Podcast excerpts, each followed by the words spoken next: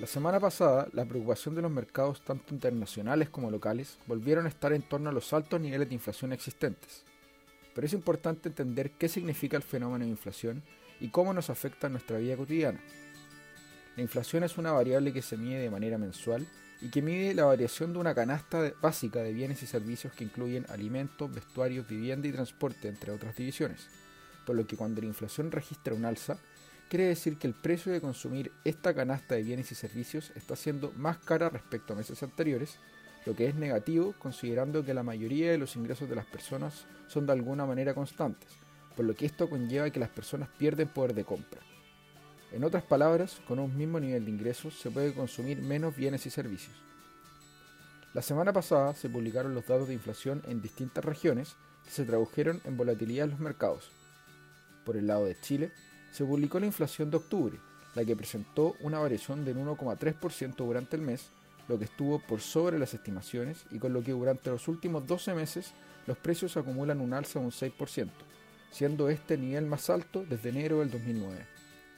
Ahí destacaron las alzas en las divisiones de transporte y recreación y cultura, las que en conjunto sumaron una incidencia superior al 1%. En Estados Unidos, por su parte, la inflación de octubre fue un 0,9%, superando los 0,6% esperados, con lo que la inflación a 12 meses fue de 6,2%, marcando su mayor alza en 30 años. Mientras que por el lado de China, también se dio a conocer la variación del IPC de octubre, la que registró un alza de un 1,5% respecto al año anterior. En general, las fuentes que están generando inflación están siendo similares en todo el mundo y están respondiendo a problemas en las cadenas de suministro de las empresas, a la crisis energética con alzas en los precios del petróleo y el carbón, y además a una mayor masa de dinero circulante, producto de los estímulos fiscales y monetarios que se otorgaron para afrontar la pandemia. Ahora, también existen formas de posicionar nuestras inversiones en este contexto de mayor inflación que, como se mencionó, genera una depreciación de nuestro patrimonio al darnos un menor poder de compra.